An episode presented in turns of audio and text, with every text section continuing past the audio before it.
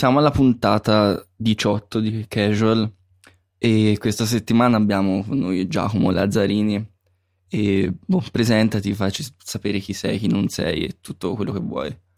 Ciao a tutti, ho 23 anni, sto seguendo un corso di economia aziendale a Ca' Foscari Venezia. Mi hanno invitato in questo podcast, penso, per le mie doti fotografiche, anche se non mi ritengo particolarmente dotato vi ringrazio per, questa, per questo invito, insomma. Diego è sempre, sempre lui, lui, lui, fa sempre questo. Adesso lo, lo, lo, posso affermare con certezza. Quando c'è un ospite dice: Sì, sì, ma dici tu chi sei, che tanto dai, dai, dicelo tu.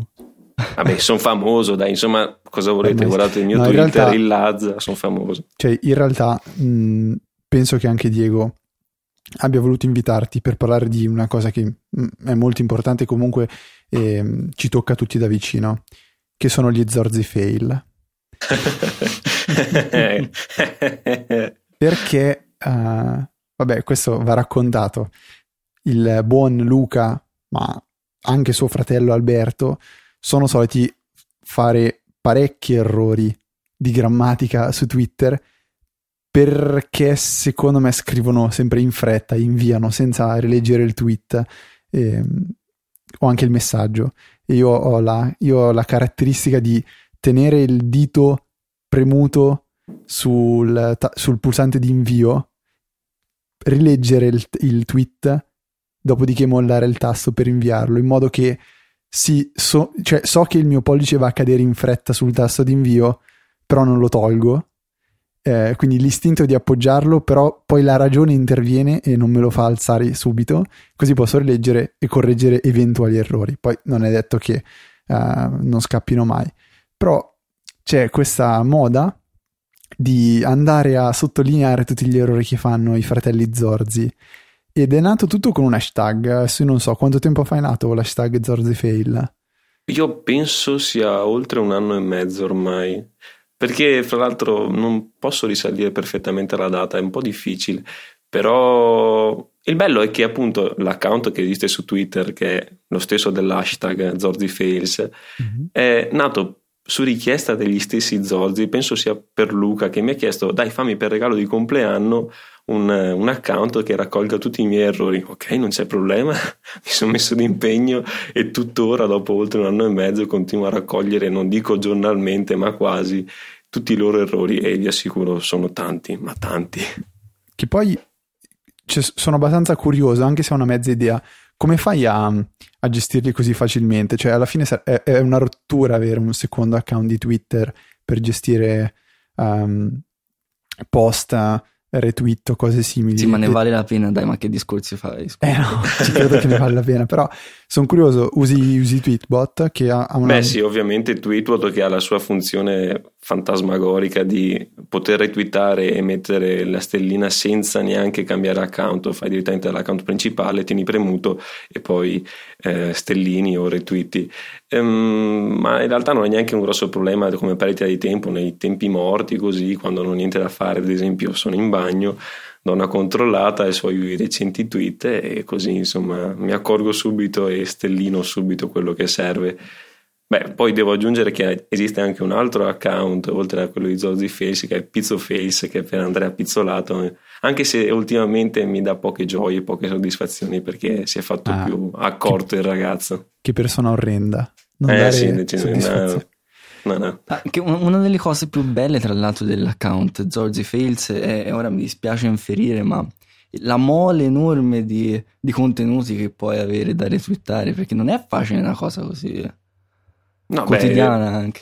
Sì, è quasi quotidiana. Poi devo dire che avendo le eh, notifiche attive sulle mention solo su quell'account, eh, c'è anche un po' di contributo da parte degli utenti. Poi a volte mi arrivano messaggi su, attraverso i message da anonimi donatori, per esempio Bigarella Fantastico. o Travaini o suo fratello o insomma altre persone molto cattive quanto me che mi segnalano degli, dei fails fatti attraverso i message, Facebook, eccetera, eccetera. Stai per, per diventare una tweet star praticamente, cioè con oh, quell'account. No, vabbè, il merito è tutto loro. È tutto loro. Um, tra l'altro, ultima cosa dopo cambiamo argomento. Eh, c'è, c'è un'altra chicca che secondo me tutti gli ascoltatori devono vedere, che è una foto che abbiamo scattato circa un anno fa, quando c'è stato il Meet Easy Podcast, quindi eravamo tutti felici e contenti a Milano a chiacchierare uh, di tecnologia e comunque a vederci magari anche per la prima volta faccia a faccia. Eh, tu avevi portato due, car- due fogli con su stampato hashtag, quindi il cancelletto e poi Zorzi Fail e hai fatto una foto tu il, e Luca sì. con questi due fogli, solo che Solo che c'era il trucco. Quello mio era corretto, cioè con scritto hashtag ZorziFace. Quello suo invece, e questo è tratto da una storia vera, era hashtag ZorziFace, cioè senza la L. Questa è una storia vera perché proprio qualche settimana prima ehm, si erano segnalati a vicenda fra i fratelli, mi pare, poi conseguentemente a me, qualche tweet con l'hashtag ZorziFace, cioè un fail all'interno del fail per Fantastico. segnalare un fail, quindi era una sorta di Inception eh, con i fail di, degli Zorzi e allora proprio per quel motivo avevo fatto un cartello appositamente sbagliato l'ho dato a Luca, ovviamente Luca non se n'è minimamente accorto, abbiamo fatto la foto sorridente, dopodiché gli ho detto, ma hai visto cosa c'è scritto sul tuo cartello? Sì, certo, c'è scritto Zozzi Face, sei sicuro? Ma sì, certo, lo guarda, lo guarda, lo guarda ancora, oh cavolo. È vero perché comunque secondo me l'hanno notato in pochissimi al momento. Sì, penso di sì. Perché comunque la, cioè, sono quelle frasi che il tuo cervello riesce a leggere senza leggerle, cioè so sì, se... sì, come il famoso esempio della frase con scritte senza alcune lettere, esatto. se non sbaglio le cose importanti sono le consonanti e non tanto la, le... la prima e l'ultima, poi le lettere sì, esatto. devono essere le stesse in ordine sparso però. Esatto. Ok, va bene chiudiamo questa mega parentesi, però ci voleva perché, cioè, nel senso, ci vuole seriamente. Allora, vorremmo parlare, come hai detto giustamente tu, un pochettino di fotografia, fotografia in generale, né riferita soltanto agli smartphone, né riferita soltanto al mondo dei professionisti, diciamo, un po', un po in generale.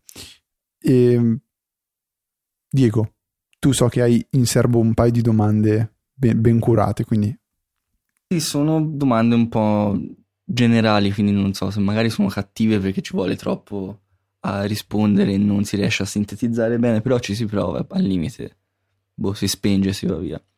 E la prima che avevo è una curiosità che ho da tempi di quando scrivevo, collaboravo via con Saggiamente e mi ricordo di un articolo in cui c'erano delle foto e tra queste foto io ne scelsi una molto molto molto ritoccata che mi piaceva parecchio come mm, immagine del post, diciamo.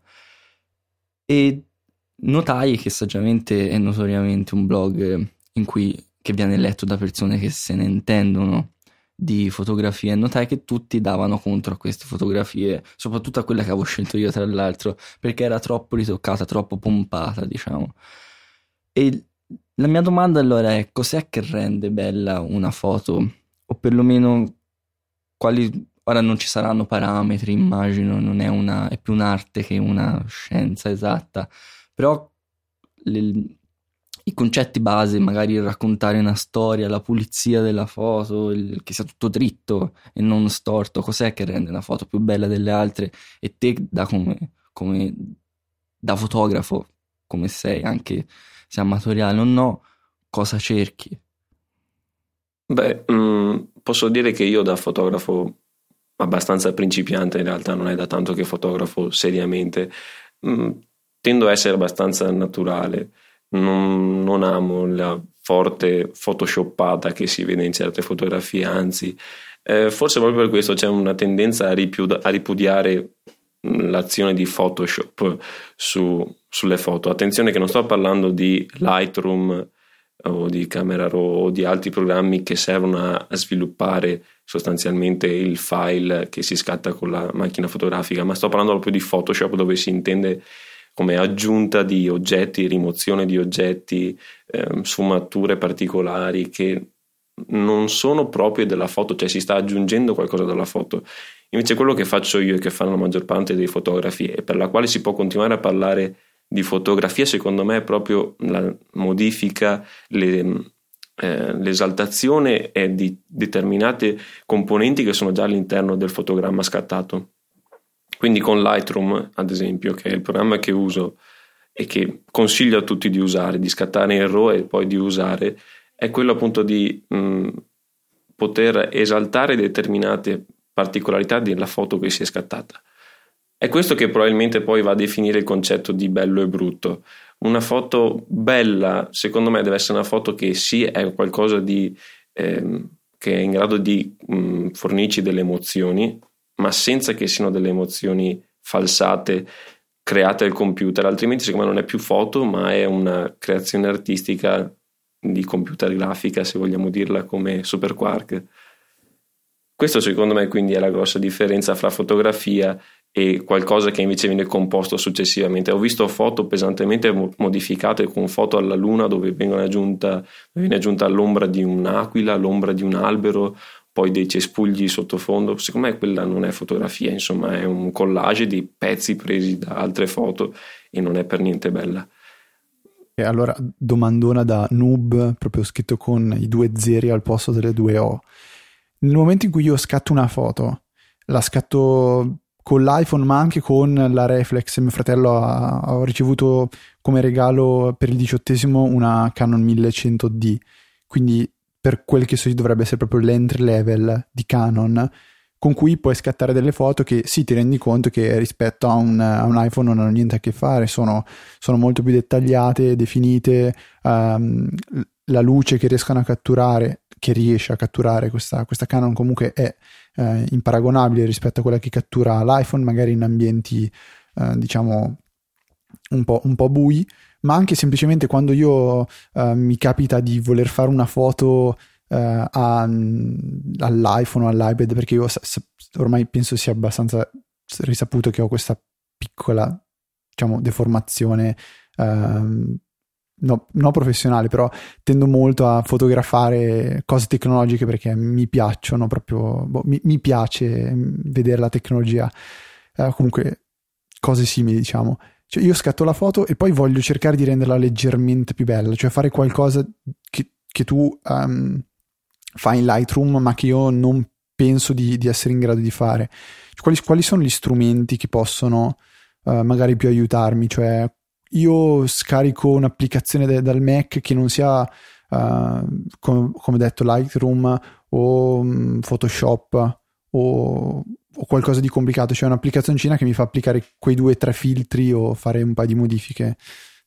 C'è, mm, c'è qualcosa di simile o a quel punto lì vale, non vale neanche la pena? Io per lungo tempo, per mesi, non ho usato minimamente Lightroom. Me ne pento un po' adesso, però ho usato semplicemente camera plus, camera più, chiamiamola come vuoi, sull'iPad.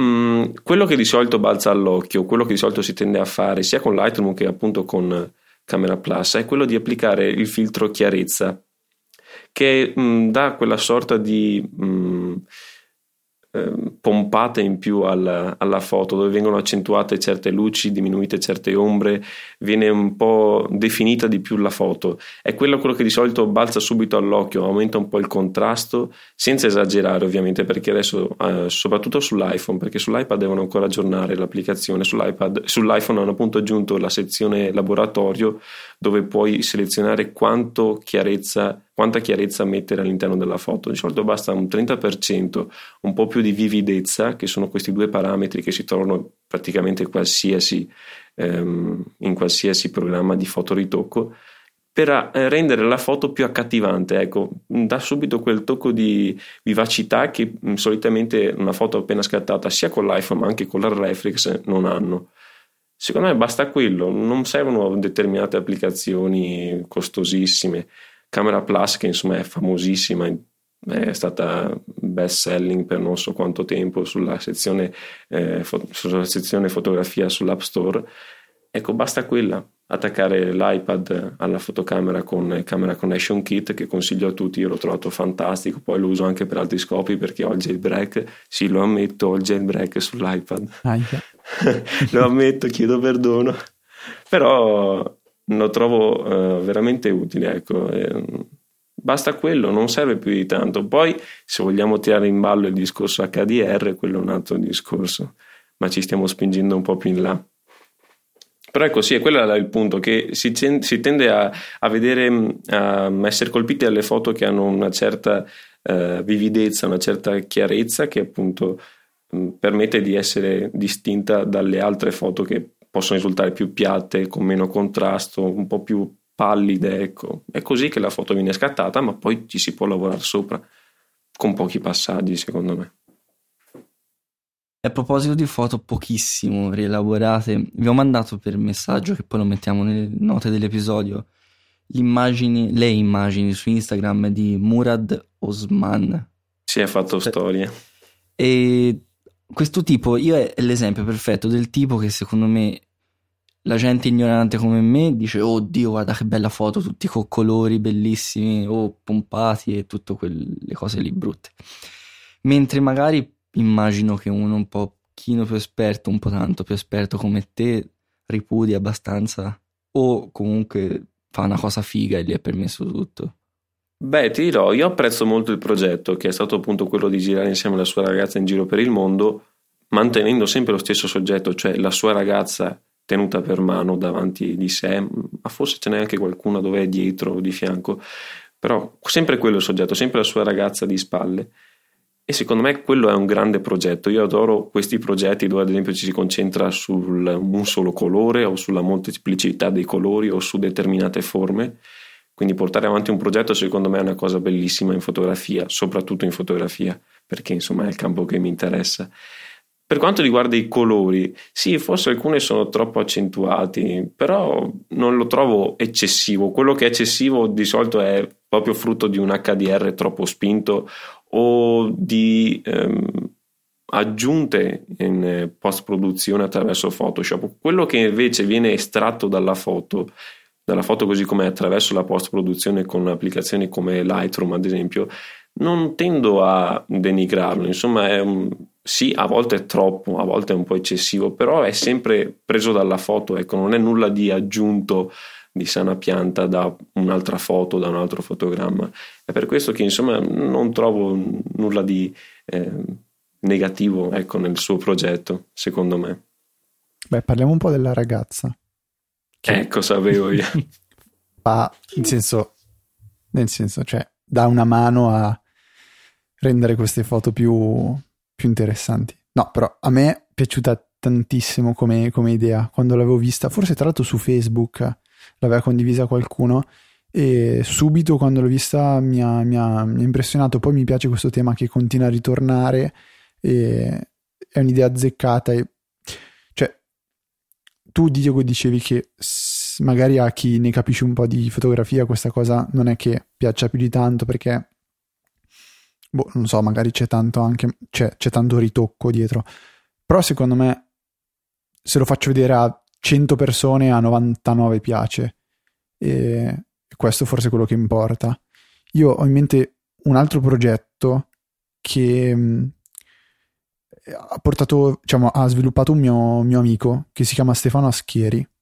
Mm-hmm. Um, Stefano, questo, questo, mio amico, ha scattato delle foto a delle costruzioni architettoniche con uh, stampandole come, come, se fossero delle istantanee e successivamente ha riscattato una foto uh, all'intera struttura mettendo l'istantanea um, a sostituire parte della, uh, della, struttura stessa.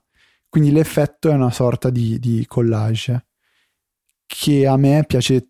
A me piace tantissimo, però la vedi che non è una foto di cui parlava Uh, di, quelli, di, di, quelle che diciamo definiva inizialmente Giacomo come naturali, cioè qui dietro c'è un po' di. Sì, decisamente le sto vedendo adesso, c'è sicuramente un'aggiunta ovviamente in post produzione. Ecco, la difficoltà appunto era in questo caso, e lui ci ha provato, quella di ricreare l'ombra corretta sulla, sulla propria mano, no? A me balza mm-hmm. subito all'occhio, non so se anche a voi. Eh, è questa la cosa che forse mi dà un po' fastidio, non tanto il fatto, sì, a volte anche un po' la prospettiva della foto, dell'istantanea tenuta in mano, però beh, il progetto è indubbiamente molto innovativo, secondo me molto interessante. io non mi metterei mai a fare una cosa simile, è troppo difficile. um, sì, boh, io ho apprezzato molto, poi vabbè, lui ha preso altre, altre strade, però mi era, diciamo, ha smesso di fare foto simili, però mi erano piaciute molto, ero un suo fan. Um, vabbè, però. Prima hai parlato di, di HDR, Diego, tu volevi chiedergli qualcosa se non sbaglio. Sì, e correggimi se sbaglio. L'HDR, da quello che ho capito, è, serve quando hai un, paesaggio, una foto comunque, quello che stai guardando, insomma, che stai per fotografare con diverse ombre. Serve, cioè con diversi... Facciamo così, descriviti un attimo cosa è l'HDR, poi, poi dopo ti faccio la domanda. All'HDR te lo spiego semplice semplice, è quella funzione che hai sulla fotocamera dell'iPhone, punto. No, a parte gli scherzi. Concretamente eh, l'HDR mh, è la sovrapposizione di tre, almeno tre immagini scattate quasi contemporaneamente, dello stesso soggetto ovviamente, una leggermente sottoesposta, quindi un po' più scura, una correttamente esposta e una sovraesposta, quindi leggermente più chiara. L'unione di queste tre fotografie all'interno di una sola foto crea un particolare effetto che ci consente di diminuire le ombre e di in caso diminuire anche le luci quindi abbiamo una foto che è più equamente distribuita su tutta la gamma dinamica appunto per questa high dynamic range si tende a aumentare la gamma dinamica della nostra fotografia. Questo cosa comporta all'occhio?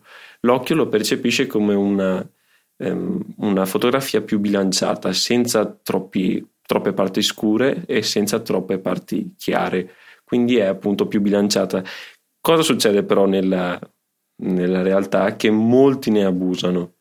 Ne abusano Mm, ad esempio, sì, è giusto usarlo in determinati contesti di paesaggi dove ci sono ombre e troppe luci. Classico esempio, abbiamo il sole, ma abbiamo anche un pezzo di terreno, insomma, chiamiamolo così, ad esempio una collina che è probabilmente contro luce, usiamo l'HDR. A quel punto, però, cosa succede? Che unendo queste tre fotografie si crea un bordo sulla parte di confine fra la parte scura e la parte chiara che è da fastidio, è brutto da vedere, io non lo sopporto. Volendo puoi fare un HDR meno spinto, molti invece se ne fregano, buttano, caricano online queste fotografie dove sono estremamente spinte con un HDR spinto e dà fastidio, è brutto da vedere. In alcuni casi va bene, in altri casi non va bene. Sull'iPhone, appunto, abbiamo questa funzione, molti non sanno cosa sia, molti la usano a caso, molti la tengono sempre attiva in realtà non è che sia un HDR così spinto, si vede appena appena la differenza, non è molto forte. Ok, Io, hai, hai, descritto la cosa e ti sei anche risposto da solo alla mia domanda, perciò possiamo finirla. E, no, a parte il, la mia prima esperienza ov- con l'HDR ovviamente è stato, come dici tu, con l'iPhone, che all'inizio almeno era quella cosa che se mi sbagliavo a premerlo tutte le volte non riuscivo a fare in tempo a fare la foto perché la cosa si muoveva. sì, vero, vero, vero. Perché ci mette, almeno sull'iPhone 4 ci metteva tipo 10 minuti a fare questo HDR. E come tanti, immagino, come hai detto te, all'inizio, dopo averlo scoperto, visto che faceva questo effetto, ovviamente non lo usavo, come hai detto te, tipo cielo con una parte più in ombra, come un, un monumento, un edificio, quel che è. Ma lo usavo per tutto perché mi dava questo effetto un po' più mm, realistico, diciamo, perché nota- probabilmente perché io sono ignorante, quindi facevo queste foto normalmente ed erano un po' spente, senza tanta vitalità. Sì, sì. E l'HDR, mettendo questo tasto, aspettando quei 10 minuti, mi faceva diventare, ah, ritorna anche qui, un po' più, non dico pompato, ma un po' più reale come lo vede il mio occhio. Però come dici te poi dopo uno si accorge che diventa un po' troppo esagerata e io almeno mi sono annoiato di questo effetto.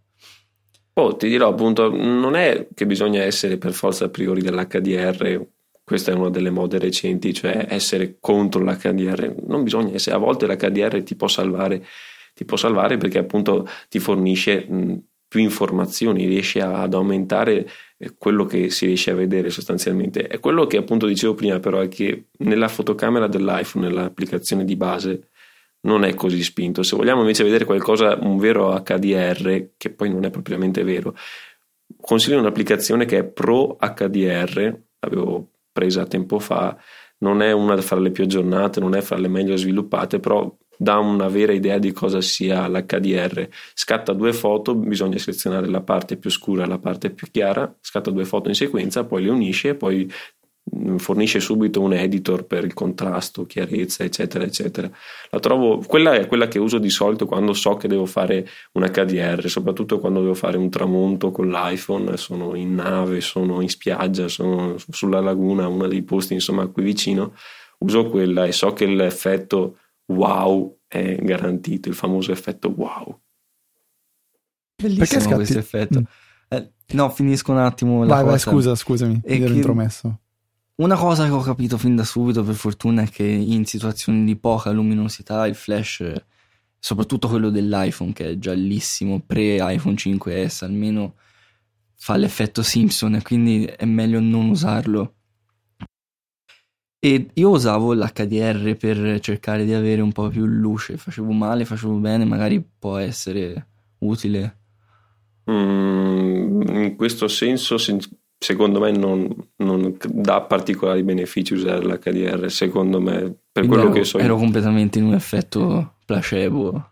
Sì, probabile, ma in realtà può essere che dia qualche beneficio, ma dubito. No, quello che è vero è che il, il flash sull'iPhone, dall'iPhone 4 all'iPhone 5 è pessimo. Insomma, quello che sanno tutti è che se siamo a circa un metro e mezzo di distanza brucia. Se siamo a oltre un metro e mezzo probabilmente è sfocata eh, quindi è praticamente inusabile con l'applicazione standard. Quello che mi trovo costretto a fare solitamente quando so che devo per forza usare il flash, cerco sempre di evitarlo, ma ci sono certe situazioni dove proprio è buio, uso Camera Plus, tengo la funzione dove il flash è sempre attivo e quindi senza fare il, il lampo del flash lo tengo sempre attivo e poi scatto così. Quella è l'unica soluzione che ho trovato per poter scattare col flash in condizioni di quasi totale oscurità. Beh, sarà Oppure, felicissima o... tipo la tua, la tua amica a cui stai scattando la foto col flash acceso negli occhi.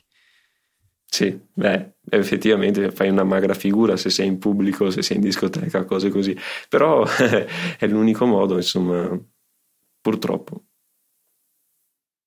Diego, scusa, ti ho interrotto mentre... No, no, vai pure, niente. No, vabbè, io sull'HDR dico solo che quando era stato presentato da Apple avevo capito che serviva per far vedere le nuvole quando facevi le foto. Perché facciamo vedere la foto al paesaggio e con l'HDR c'erano le nuvole, senza invece il cielo era azzurro e basta. Però vabbè, questa è una mia Beh, stupidata. A, riguardo questo, invece, volevo aggiungere che mi sono trovato in qualche situazione dove avevo una foto scattata con la reflex, in questo caso in RAW. Spero tutti sappiate cos'è il RAW. RAW significa il formato digitale eh, negativo, il negativo digitale sarebbe ehm, ancora da sviluppare, insomma la apro con Lightroom, la guardo e dico ok, questa foto non mi dice niente, era sostanzialmente una foto al ponte dei sospiri a Venezia. Poi l'ho riaperta qualche tempo dopo, ho detto beh proviamo a modificarla un po', insomma diminuendo il, ehm, la luminosità sulla parte del cielo, l'esposizione, mi sono comparse magicamente le nuvole. L'effetto era completamente rivoluzionato, un effetto spettacolare. Infatti questa foto dovrebbe essere in bianco e nero su Flickr, l'avevo caricata tempo fa a me piace molto. Cioè, è, è, questo appunto quello che ti consente di fare una reflex rispetto all'iPhone, di avere più informazioni per l'immagine, oltre alla qualità complessiva che ovviamente è superiore, quello di, è appunto la possibilità di avere più informazioni che possono essere sviluppate successivamente con un po' di post-produzione senza appunto aggiungere le nuvole digitalmente. Io non ho aggiunto niente, le ho solo valorizzate. Questo è lo scopo secondo me della post-produzione. E allora, visto che hai citato Flickr, hai, hai esattamente, mm, diciamo, azzeccato quale, quale, sarebbe stata la mia prossima domanda. Cioè, uh, la domanda ampia è perché fai le foto?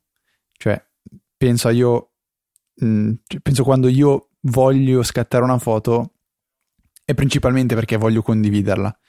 Eh, capita molto più raramente di fare una foto per altri motivi. Forse, ecco, c'è un grosso secondo motivo che è per un ricordo, cioè mi capita di scattare la foto quando accade qualcosa di particolare che voglio um, poter rivedere a distanza di anni o, o, non lo so, comunque voglio che sia un ricordo che sia mh, diciamo impresso. Però il 99% delle volte che scatto una foto è perché voglio condividerla. E attualmente il condividere una foto è condividerla su Facebook, eh, Instagram o Twitter. Alla fine io scelgo quasi sempre Instagram perché ho lì i filtri in fretta e posso praticamente condividerla in automatico sia su Twitter e su Facebook. Però quando si fa una foto, magari come quella che hai fatto tu al Ponte di Sospira a Venezia, condividerla su Instagram le fa perdere tutta quella bellezza che, che ha al naturale, diciamo. Quindi vederla eh, magari su Flickr a piena risoluzione su un monitor decente e non lo schermo di un, di un telefono. Però, come ha scritto Sean Blank in un suo articolo che si chiama Flickr and Instagram, su Flickr la foto rischia di quasi perdere importanza perché è difficile che venga vista.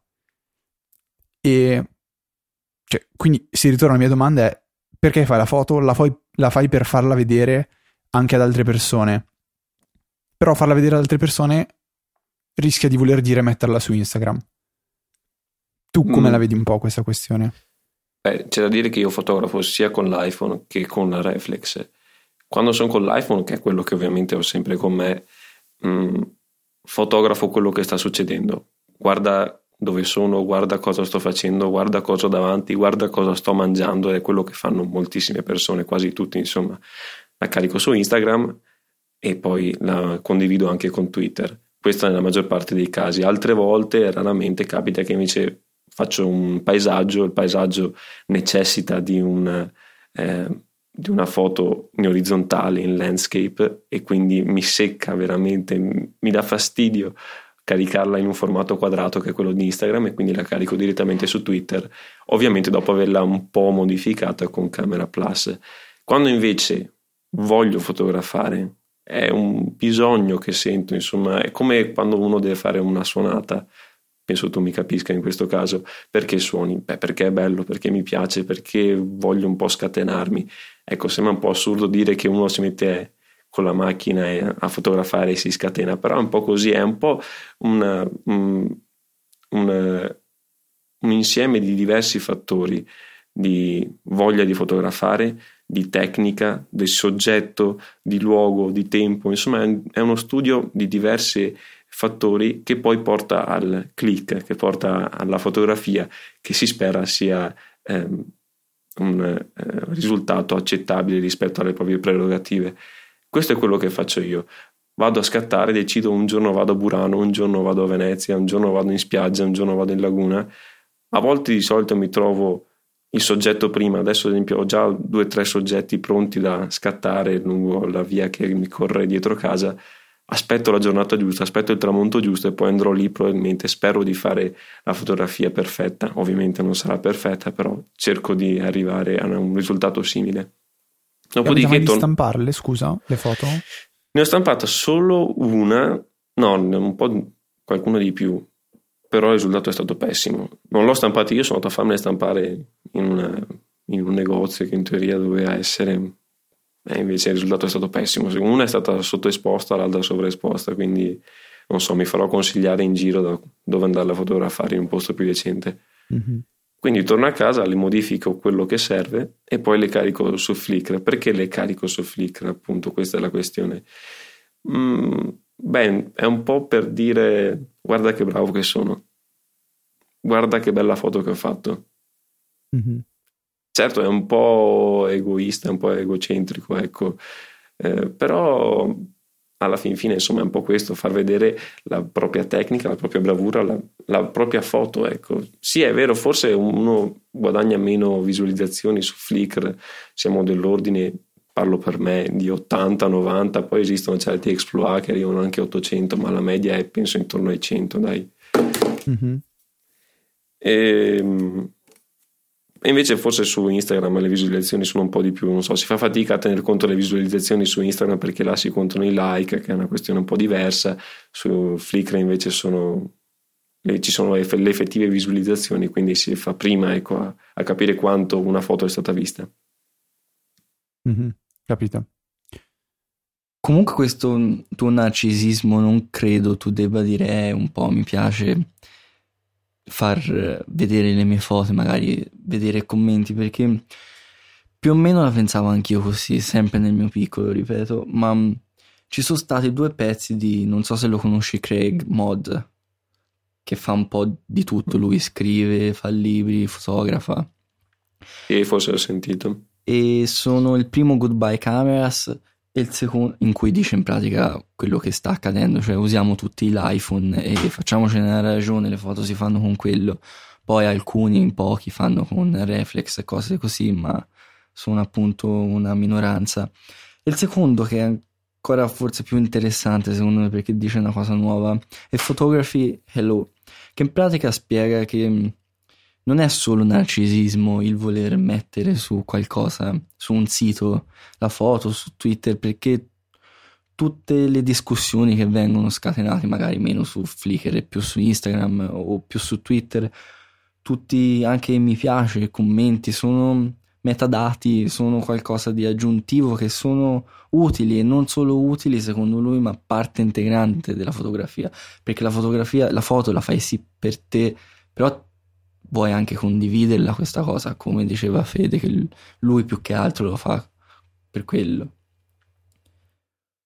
Sì, quindi il punto rimane, penso di aver dedotto correttamente, cerchiamo di condividerla nel posto in cui c'è una penetrazione migliore, c'è... Adesso non fraintendete. Sì, no, no, no, tranquillo. Lui era più forse un'accettazione di questa cosa, come dire no, non c'è niente di male e facciamolo pure perché è bello anche leggere, non lo so, i, gli apprezzamenti su Flickr che sono un po' più seri, che vedo che ci sono ah, sì, indubbiamente. correzioni un po' più tecniche o magari le, le, cose un po' più pratiche, diciamo, anche se non è il modo giusto di dirlo su Instagram. Ah beh, io adoro le critiche che mi fanno su Flickr, di solito è Matteo, Matteo Arone, Teo Biondo 91, o poi ricevo addirittura critiche su Twitter grazie alla condivisione di Flickr su Twitter da, da Gian, Gianmarco Meroni. Eh, sempre critiche, di solito allora ricevo sempre critiche, però non c'è problema, a me piace tantissimo sentire un commento critico, proprio perché su, quello che c'è su Instagram di solito è un like, che bella foto, punto.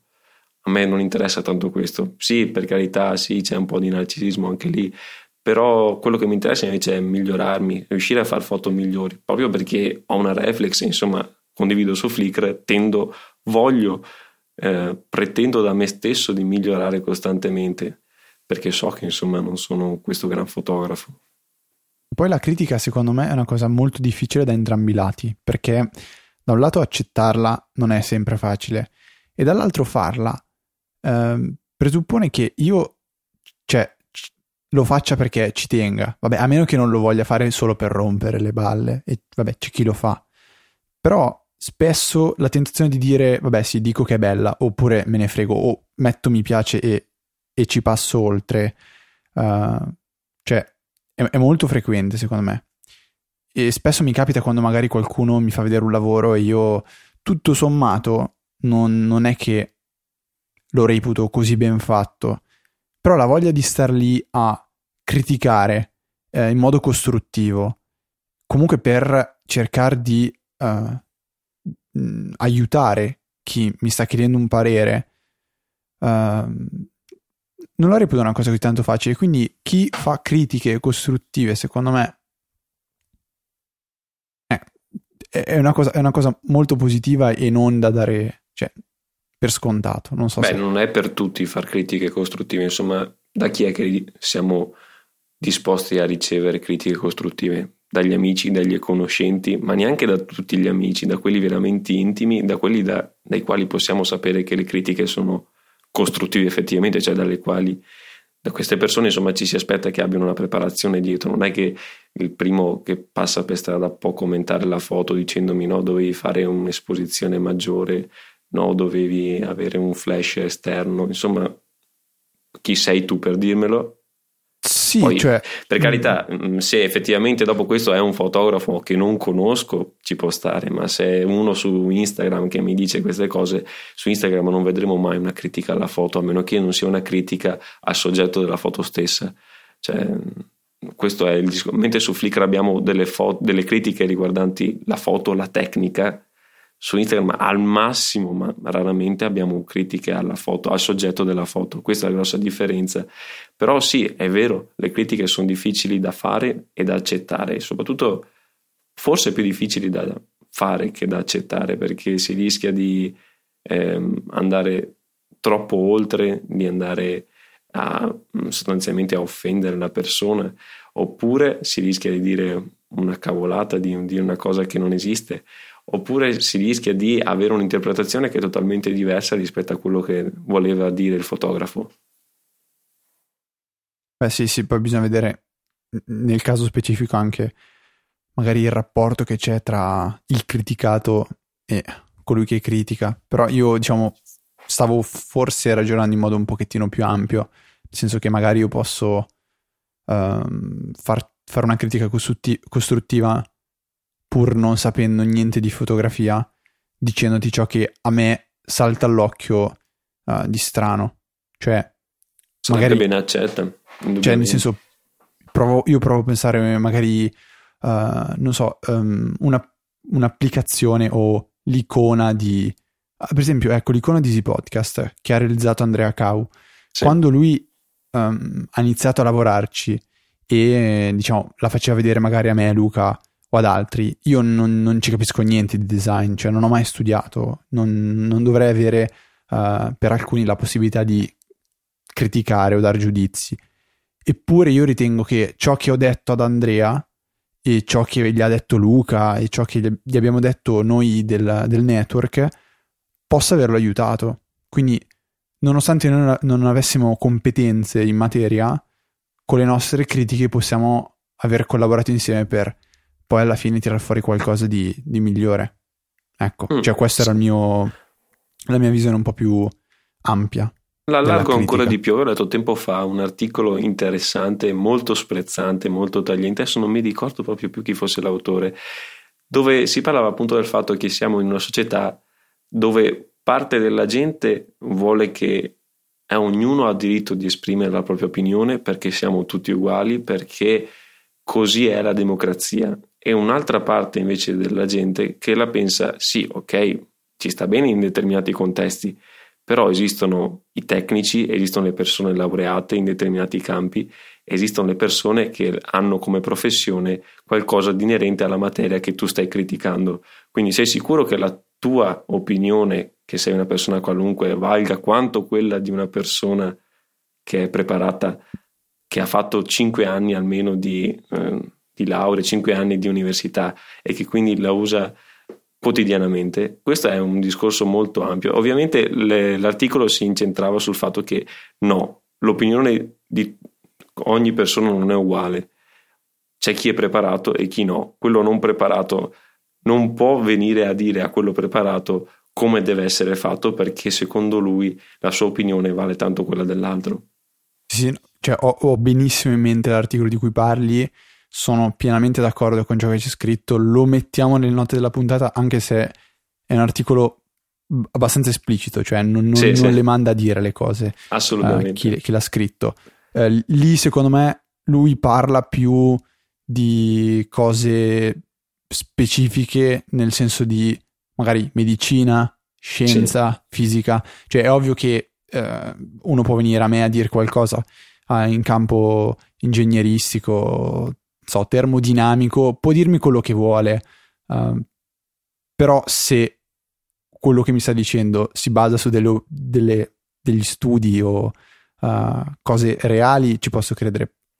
Se uno vuole dare la propria opinione, uh, è liberissimo di farlo.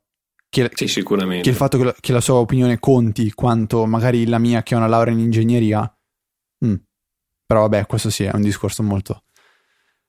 Sì, non è che stiamo discriminando quelli non laureati, no, questo assolut- è un discorso. Assolutamente Solo no. che appunto ci deve essere una sorta di differenza di peso, insomma, altrimenti a che cosa varrebbero le lauree a questo punto ci si chiede. No, guarda, questo, vabbè. Diego, ho trovato la cura a tutti i mali. È una medicina buonissima. E sarebbe? Eh, non posso dirlo. Eh. Però te lo dico io, Diego. Ok. Devi fidarti di me. Certo che mi fido. Ok. Comunque su questa cosa io mi ricordo di, un, di una ricerca che è introvabile, non mi chiedete di ritrovarla per citarla, che in pratica diceva che nonostante gli i newbie, chiamiamoli così, novizi di una cosa, non siano esperti, hanno comunque un intuito che più o meno, più più che meno, ci becca.